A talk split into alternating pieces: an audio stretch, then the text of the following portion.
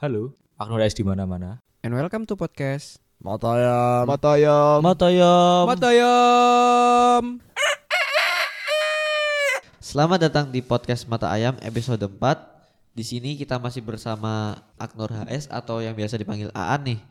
Di episode kemarin kan kita udah cerita soal gimana pergerakan komunitas sosial dalam berbagi yang diikuti Aan yaitu Lakoni. Nah, di episode ini kita bakal bahas sesuatu yang lebih personal yaitu soal dasar dari semua filantropis-filantropis dan komunitas-komunitas sosial yang ada di seluruh dunia yaitu sebenarnya dari mana sih rasa ingin berbagi itu? Mungkin sebelum bahas tentang berbagi dan memberi ya, kita pengen tanya-tanya dulu nih ke Aan kan Aan ini salah satu mahasiswa dari PSDK UGM.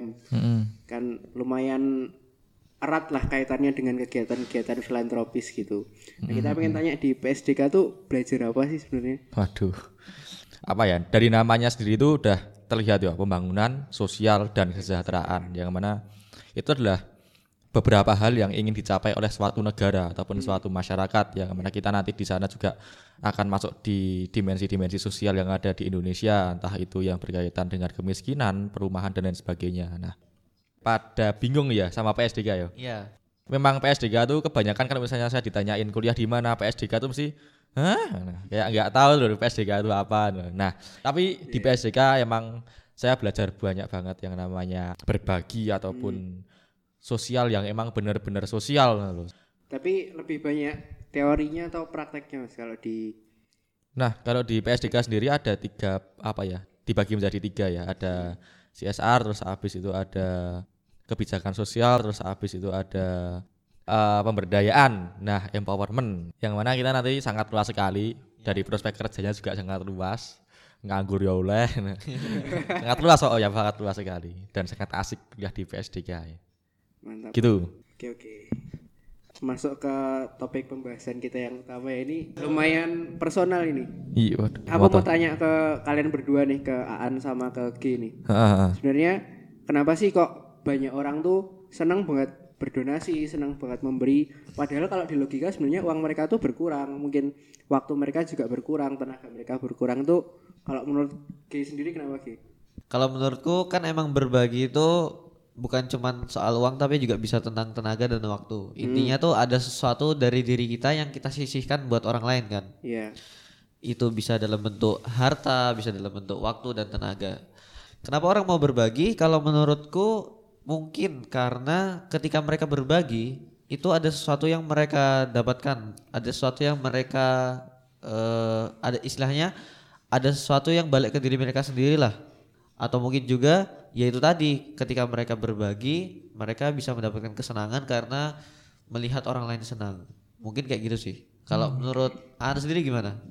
berbagi. Nah, kalau saya pribadi, saya mem- mem- memahami sebuah konsep dari petani ya teman-teman. Petani itu mungkin kalau di orang Jawa itu ada yang namanya ngunduh wae pakarti atau kita memanen suatu hal yang telah kita tanam. Nah, yang mana banyak sekali yang mengimplementasikan ketika kita menanam bibit A atau bibit apel ya, bibit apel, kita akan berharap apelnya itu akan sangat subur dan sangat manis ya. Iya. Kita berarti seperti itu, ini manusiawi banget. Tapi eh, saya belajar dari petani bahwasanya petani itu walaupun gagal panen itu tetap tetap menanam. Hmm. Artinya walaupun yo kamu udah baik sama orang banyak, kamu udah infak ke masjid mana-mana tuh ya nggak selalu bakal kamu bakal dilancarkan rezekinya atau kamu bakal gantian dibaikin sama orang tuh ya nggak mesti loh. Tapi walaupun kayak gitu kan kamu berarti harus te- terus menanam tuh. Bukan karena akan kena karma baiknya atau dharma ya, tapi kita yo mbuh piye carane kudu menanam terus. Walaupun itu gagal panen, walaupun itu sawahnya kebanjiran, walaupun kekeringan ya tetap harus menanam. Itu yang sangat saya apa saya saya pegang saat ini tuh kayak gitu. Ya entah itu impactnya seperti apa, terserah. Yang penting saya saya lebih senang menanamnya seperti itu. Oh, berarti aku dapat poinnya nih. Berarti kita memberi itu bukan karena kita berharap imbalan dari apa yang diberi, tapi kita memberi karena kita bahagia ketika kita memberi gitu ya. Mm-mm. Dan apa ya? Menurutku ini ini ini pemikiranku sendiri ya teman-teman. Nah, eh, kenapa Tuhan kok menciptakan manusia itu berbeda-beda? Kenapa ora digawe padha wae? Kan luwih simpel toh. ya Semua sama, raine padha, rambutnya padha, duitnya padha kabeh. Kan malah bisa dia bisa hidup. Ya udah, hidup aja gitu loh. ya Kenapa kok dibuat berbeda-beda ya? Salah satunya adalah biar kamu tuh bisa berbagi gitu loh. hmm, Iya ya, toh. ya. Kamu nggak punya apa, kamu punya apa, Hmm, dan itu adalah sebuah hal yang sangat-sangat dinamis ya bro di sini. Nggak bisa terus se sepelit-pelitnya orang se nggak mau berbagi berbaginya orang itu tetap berbagi kok walaupun itu nggak disadari. Maka dari itu berbagi adalah suatu hal basic atau suatu hal yang sangat mendasar bagi kehidupan manusia yang walaupun itu disadari atau tidak kayak gitu. Kalau menurutku sendiri sih berbagi itu aku bagi jadi dua ya. Ada yang menganggap berbagi itu sebuah keharusan, tapi ada juga yang menganggap berbagi itu sebuah pilihan. Nah kalau kamu sendiri nih An, kamu menganggap itu sebuah keharusan atau sebuah pilihan? pilihan atau keharusan ada kita kita bicaranya tergantung situasi kondisi ya teman-teman keharusan tuh misalnya gini kamu lihat orang membutuhkan ada di depan matamu dan kamu pada waktu itu punya rezeki berlebih kamu punya waktu yang berlebih kamu punya kesempatan untuk membantu yang itu sudah di depan mata ada. Itu adalah sebuah keharusan menurut saya. Hmm, kalau pilihan itu adalah ketika kamu lihat orang yang perlu dibantu, tapi kamu pas itu nggak nggak ada waktu, terus kamu pas itu nggak ada uang buat ngebantu, terus kamu misalnya nggak punya kesempatan buat ngebantu, itu adalah pilihan. Kamu mau tetap berusaha untuk membantu atau enggak? Itu adalah menurut saya adalah ya kayak gitu, konteksnya kayak gitu. Yang mana kalau misalnya kita kerusutkan lagi ya membantu itu adalah suatu hal yang wajib. Tapi di sini juga kita realistis ya bro. Ya banyak orang bilang bahwa membantu itu nggak nggak bikin miskin. Hmm, kue mau mau apa namanya mau bersedekah berapa miliar ya ramai kue kiri tapi yo untuk saat ini yo ya bro? Ini adalah sebuah hal yang kepercayaan kita masing-masing ya. Ya terkadang kalau kita nggak yakin dikit tuh malah itu yang bikin nggak jadi malahan tuh ah, Yo kalau misalnya kamu memang bener-bener apa ya bener-bener yakin yo nggak masalah kamu kayak gitu. Iya. Tapi kalau di hati masih waduh kok ora yo, kok ora yo, ora yo kuwi sing malah wah rasa bae lah ngono lho. Dan itu menurutku emang menjadi sebuah dasar dari setiap manusia sih. Yoi. Nggak semua manusia tuh terbiasa buat berbagi dan rasa keinginan untuk berbaginya tuh tinggi. Mm. Aku contohin mungkin kayak gini ya. Ketika orang itu kaya, pilihannya adalah dia bisa berbagi atau tidak. Mm. Karena mereka punya uang. Tapi ketika mereka miskin, pilihannya adalah mereka mau berbagi atau tidak. Nah, kalau misalnya memang mentalnya dari kecil sudah dididik untuk terbiasa berbagi segala macam, mau dia miskin atau kaya pun dia akan tetap berbagi. Tapi kalau memang dia pendidikannya tidak diajarkan oleh orang tuanya atau tidak tidak terbiasa terlatih untuk berbagi, mau dia kaya ataupun miskin, ya nggak mempengaruhi dia bakal berbagi atau enggak gitu. Mm. Betul. dari aku sendiri sih karena aku eh, sering lihat track recordnya pengusaha-pengusaha sukses ataupun entrepreneur-entrepreneur sukses itu tuh eh, hampir semua pengusaha sukses yang aku lihat tuh mereka menerapkan prinsip kalau kita pengen sesuatu tuh kita harus memberi dulu. Kita harus berbagi dulu maka nanti kita akan menerima yang lebih. Tapi eh, konteksnya di sini menerimanya tuh bukan bukan menerima dari orang yang kita bagi tapi ketika kita memberi kita tahu akan ad- ada kebaikan yang datang untuk kita itu. Itu kayak gitu sih. Betul. terus aku mau tanya lagi nih. Kenapa sih kok kita harus memberi dan kita harus membantu orang lain? Maksudnya eh, seberapa pentingnya tuh loh untuk yang diberi mungkin eh, dari Mas Aan ada pengalaman selama dilakoni atau di PSDK atau mungkin selama membangun desanya itu mungkin dampak yang Mas Aan lihat ketika kita membantu seseorang atau membantu sebuah komunitas tuh kayak gimana sih dampaknya? Oh ya. Sebenarnya ini nganu ya. eh, saya pribadi sulit kalau suruh menjawab kayak gini. Soalnya sebenarnya jawabannya adalah tanyakan pada dirimu masing-masing. Hmm. Eh, pasti deh eh, teman-teman yang udah di usia sekarang 17 atau 18 tahun mungkin dalam rentang waktu segitu pasti udah pernah membantu tuh. Udah pernah membantu dan eh, coba tanyakan ke dirinya masing-masing kamu udah dapat apa? Hmm. Kamu udah udah uh, merasakan dampak apa ketika kamu berbagi itu loh. Uh, kalau saya pribadi karena saya dilahirkan di sebuah dusun ya, sebuah dusun Wonorejo namanya, terletak di daerah Jalan Palagan. Saya diajarkan bahwa kalau kamu mau diserawungi atau kamu kamu mau diterima dalam suatu masyarakat ya kamu harus serawung, kamu harus berbaur. Iya. Nah, hal itu yang dari kecil saya saya ditanamkan itu bahwasanya ya kamu harus berbaur, entah itu lingkunganmu seperti apa, kamu harus tahu batasannya tuh. Hmm. Saya ah, saya ada pepatah yang menyebutkan bahwa hanya ikan mati yang ikut sama arus loh. Nah, saya menerapkan itu. Saya bukan sebuah ikan mati dan saya ketika ada arus ataupun sebuah lingkungan yang saya rasa jelek, saya nggak mengusahakan untuk tidak ikut itu loh. Hmm, iya iya. Tapi untuk berbaurnya tetap. Jadinya istilah pilih-pilih teman tuh saya jarang. Hmm. Saya berteman dengan siapa pun, saya serawung dengan siapa pun. Yang penting jangan ikut arus itu ketika kamu rasa itu adalah suatu hal yang akan menjerumuskan ke suatu hal yang negatif kayak gitu. Itu adalah prinsip saya. Nah, impactnya seperti apa? Eh, kalau di desa sendiri eh, ada sebuah, sebuah pepatah lagi yaitu orang serawung rabimu suwung. Hmm. Atau kalau kamu nggak berbaur, besok nikahmu nggak ada yang Sepi. datang. Walaupun di dalam corona kayak gini ya, mbak Arpo kowe serawung ya rabimu suwung, nggak ada yang datang. loh. Nah tapi ah, kayak pepatah lagi banyak banyak banget pepatah tuh loh ya. Uh, nek misale omahmu kobongan sing pertama memadamkan apinya siapa ya tetanggamu tuh. Iya. Gak mungkin pada waktu itu pemadam kebakaran langsung datang, tetap tetap tetanggamu. Itu adalah suatu hal yang menurut saya suatu hal yang apa ya penting banget loh. Iya. Eh, dalam hal ini adalah berbagi ya berbagi ya yang sudah disampaikan tadi nggak perlu dengan uang nggak perlu nggak selalu dengan harta tapi lebih ke eksistensimu dalam hal apa ya bermus apa ya bermasyarakat dalam hal eh, ngetok setorai di dalam sebuah masyarakat itu diperhitungkan dulu. Kalau misalnya kita tinggal di eh, wilayah-wilayah yang masih memegang erat seperti itu, gitu. yang walaupun banyak sekali tanggapan kontra dengan ini, istilahnya ya kembali lagi ini kita kita di posisi yang seperti apa sih?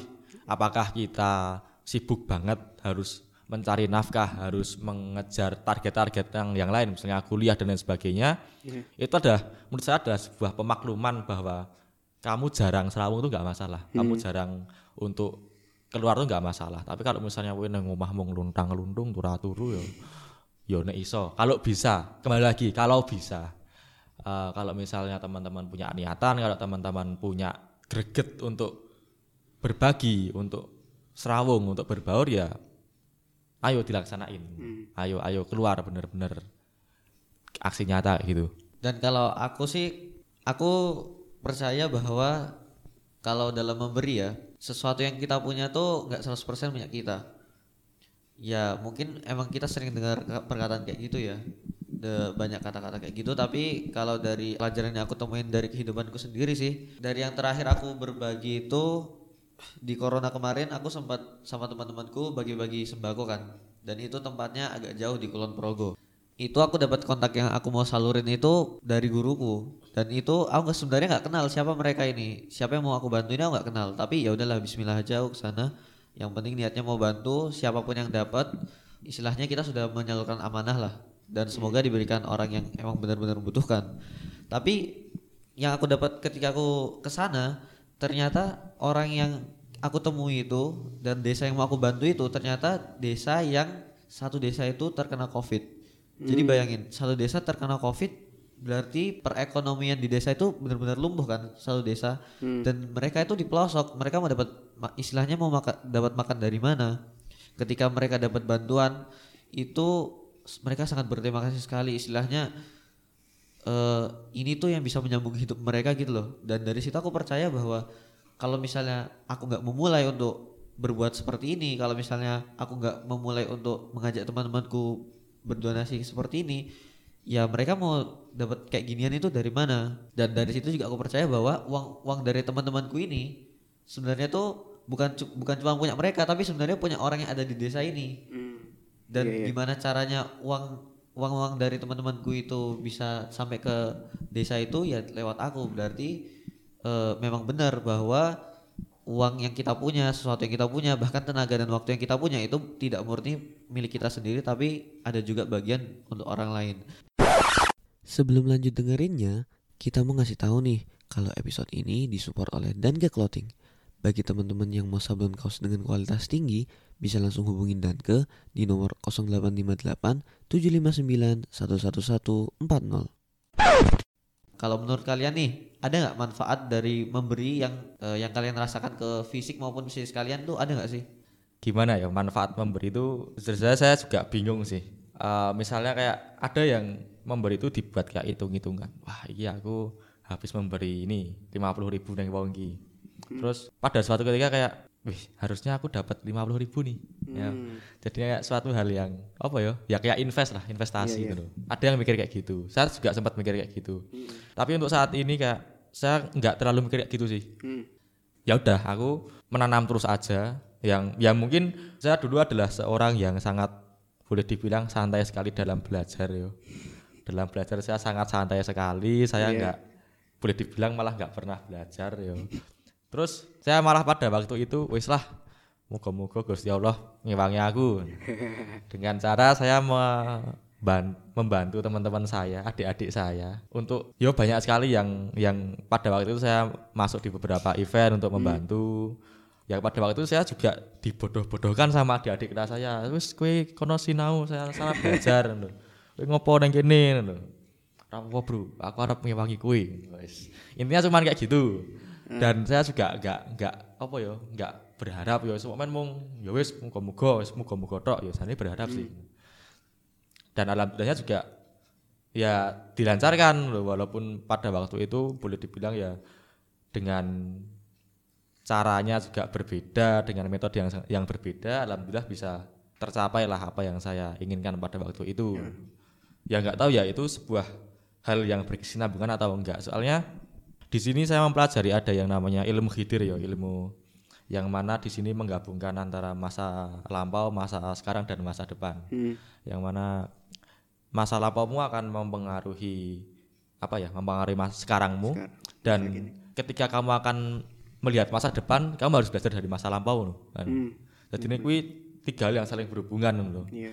Raiso nggak bisa nggak bisa di nggak bisa dipisahkan yang mana ketika kamu menolong orang lain terus menerus kamu menanam terus itu akan masuk ke masa lampau itu loh yang mana nanti mungkin dan kita juga nggak pernah tahu di masa depan siklus itu akan berputar lagi tuh loh Hmm. entah itu dari siapa entah itu bagaimana caranya bakal berputar lagi. Tapi nggak terus 50 dibalik 50 tapi nggak tahu kita mau bagaimana caranya itu sebuah rahasia ya loh. Sebuah rahasia dan kita nggak tahu. Maka dari itu terus menanam terus kayak petani lah walaupun panen tapi tetap menanam kayak gitu Mantap. Kalau dari aku sendiri nih sebenarnya bukan jawaban dari aku pribadi sih cuma cuman aku kemarin sempat riset, sempat cari-cari di internet sebenarnya ada nggak sih penelitian yang menunjukkan bahwa ada manfaat langsung dari memberi untuk fisik dan psikis kita. Nah, ternyata tuh ada yang pertama itu eh, ini sudah penelitian dari Harvard Business Review tahun 2019 bahwa ternyata ini memberi yang dalam konteks uang itu ternyata money can buy happiness. Jadi uang tuh dalam tanda kutip bisa membeli kebahagiaan, bisa membuat kita menjadi lebih bahagia. Itu kalau digunakan untuk dua hal. Yang pertama untuk membeli waktu. Membeli waktu tuh contohnya kayak misalnya kita pesan makanan lewat ojek online. Mungkin kita males antri, males uh, dadak keluar rumah itu kita bisa di rumah bisa ngerjain tugas dan pekerjaan kita dilakukan oleh orang lain dengan uang yang kita berikan. Istilahnya yang pertama. mem- mempercepat pekerjaan kita gitu ya. Iya, uh, terus yang kedua itu adalah ketika kita mem- uh, membagi membagi uang itu ke orang lain atau me- istilahnya ya ya, memberi itu tadi memberi uang ke orang yang membutuhkan karena ketika kita membagi ke orang lain itu ekspresi senang yang mereka ekspresi yang dari mereka yang kita yang terlihat itu juga memberikan kebahagiaan untuk kita juga gitu. Dan yang kedua, ternyata memberi itu juga bisa meningkatkan kekebalan tubuh.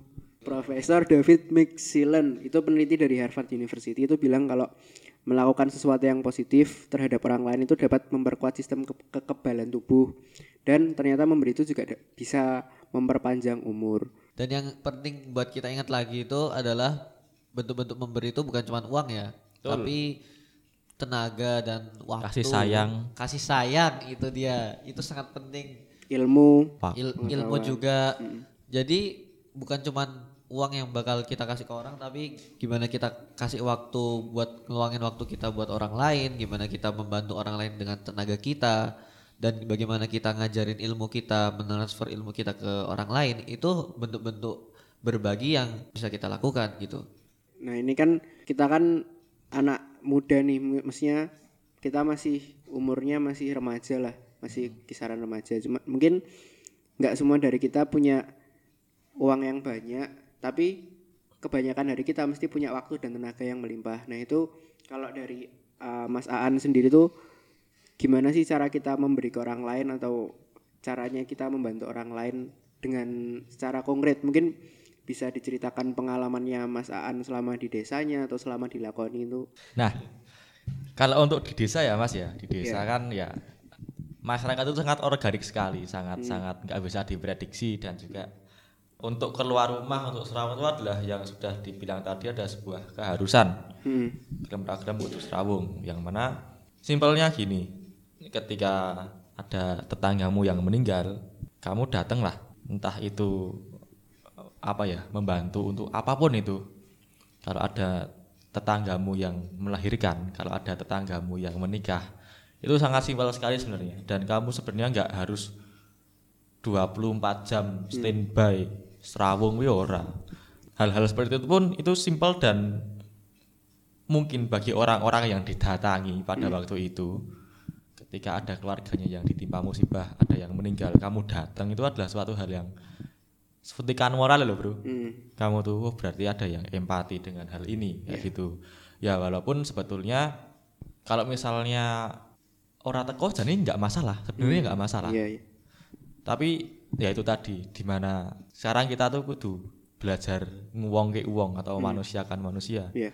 yang pada saat ini kadang-kadang kita lupa tuh loh lupa siapa atau kita siapa dan seharusnya kita berbuat seperti apa. Empan papan atau tahu tempat tahu situasi itu juga sangat-sangat diperlukan. Itu udah termasuk membantu loh kayak gitu. Iya. kamu tahu tempatmu di mana kamu tahu batasanmu seperti apa nggak menyakiti orang lain itu juga sebuah hal yang disebut membantu juga bisa. Nah eh, kalau misalnya di PSDK sendiri atau dilakoni ya itu alhamdulillahnya saya bertemu dengan orang-orang yang suka membantu juga. Hmm.